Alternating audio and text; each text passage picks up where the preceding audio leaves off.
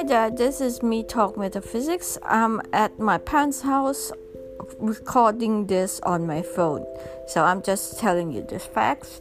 And the reason is I just went down memory lane and I was reminded of many things, but we'll start at the root of all metaphysics. All metaphysics start with intent, and today I just went through books that I didn't understand. Now, metaphysics systems are tricky, especially if you're self-taught. So what I used to do is, if I find an interest in any area, I'll buy a book, and when I felt it was time, I'll open it and learn it. And usually I could learn it. I did experience a lot of problems learning the Thai system metaphysics. I understand how it works, I just don't understand it. And it's interesting when you find others' perspective on things that come very easily to me. So Chinese metaphysics, that's simple. I can understand it quite quickly. Western style magic systems, I say I'm starting to see them more clearly. And when you see them clearly, you are able to make use of them the way you would. So that's why I'm sitting down, taking my time and organizing my thoughts. So it might be a bit messy, but it will be informative at least. Moving forward from that, I know each metaphysics system's work, but I always explain to friends and family that asks is, if you find some system that works for you, stick to that system. And how I would explain it is, in Thai metaphysics, we have a local metaphysics, which is, I would say, a seven. It is linked with the number 7, so it's a 7-number system. And because this system exists, it is very, very strong. It is incorporated in the building of the city. Much like London, there were some metaphysics systems placed. And you can see it in superstitions or folklore that comes, like the London Tower, the Crow, stories, tips, whatever. Those things are magic weaved into the building of the system of a city. And I find it fascinating how it interacts. It also makes reading and predicting a future of a country much harder, just because there are systems built in that intervene with a clear reading. And that's something else I would tell you. When I started doing palm reading over 20 years ago, I started palm reading first, I went into tarot reading, and then I shifted into more Eastern style metaphysics.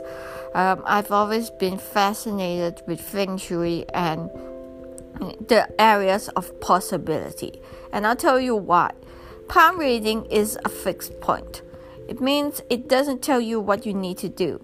You need to envision how you're going to avoid that problem, or make sure you do that activity to get where you want. Some people think if you have strong enough faith, it will happen either way. That's an interesting thought. And then when you move to tarot, you will learn that you can influence the future with your own actions. And that's one area that is interesting. However, in Thailand, the way tarot is used, I don't agree with how it is used.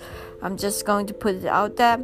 It is used in conjunction with magic. And it's not your witchcraft, Wicca style magic. It's a Thai style, very deeply rooted into the culture magic. And there's a line between what you should be doing and what you shouldn't be doing. So basically, some of it is really, really strong black magic.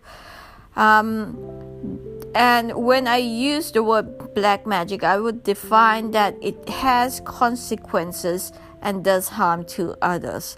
So that's what black magic is by my definition. Everybody's definition is different, so I'm putting it out there. And the white metaphysics system, white magic would be... this happens every time. That's the grandfather clock, so we are listening to that first anyway. And this now is 9:45, which is a really good time. And I've been tried to record the first episode every time I come to my parents' house, and I haven't been able to do it. It's funny. Anyway, moving on, white magic is magic that does no harm. It starts with intent, and it is used to create prosperity inside. It's interesting. So it brings, basically an attraction magic. And it's white spells usually do that. They push small luck your way, and then hopefully it starts into something more. Black magic, that's a little gray area. And then there's gray magic, which is, it causes harm, but it is not direct harm. And gray magic is, the clearest example I have for you guys is the tattoos on Angelina Jolie's back. That is gray magic. So what we have there is a magic that is inked, a spell that is inked onto her skin. I don't understand the whole pattern, but from what was explained, it is by doing good deeds, you are fueling yourself with good luck. So that's basically what that spell does. It is, I would say, Cambodian-style magic. Cambodian-style magic is what I would say is the words written on the spell. So we have the Greek alphabet. Those who are accustomed to Wicca would understand that. So it's just the alphabet written in one form, and you use it as a channeling to power. Now this spell, particular spell, uses Cambodian lettering to infuse the spell with power.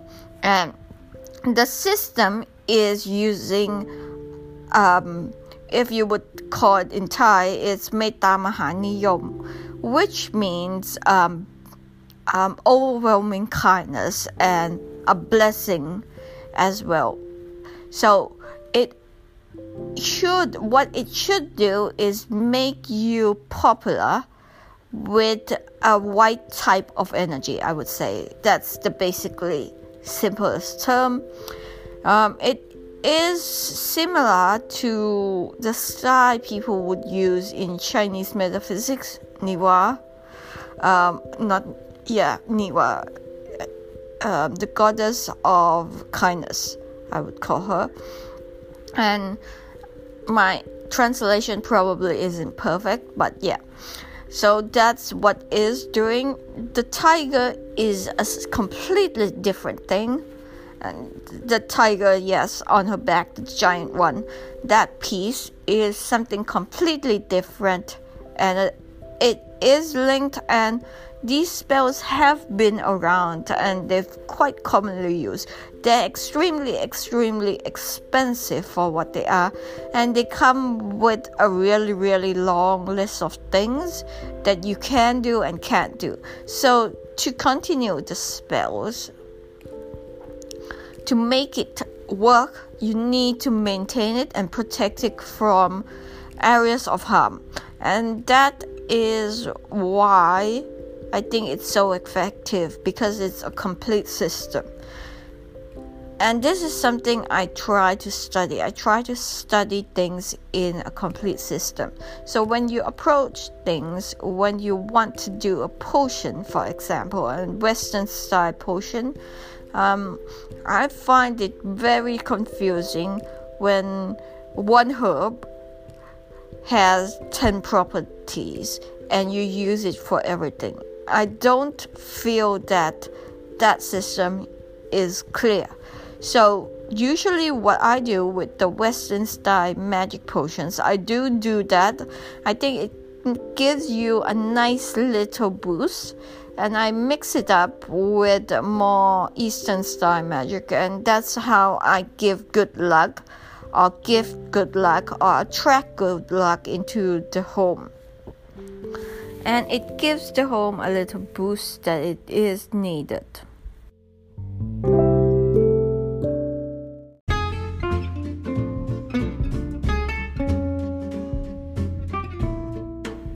Time's up. See you next episode. If you're interested in tarot reading, my particular style, me style tarot reading, check me out. I'm at Me Tarot.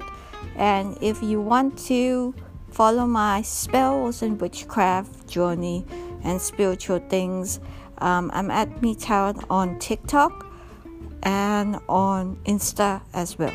So thanks, and see you next time. Bye.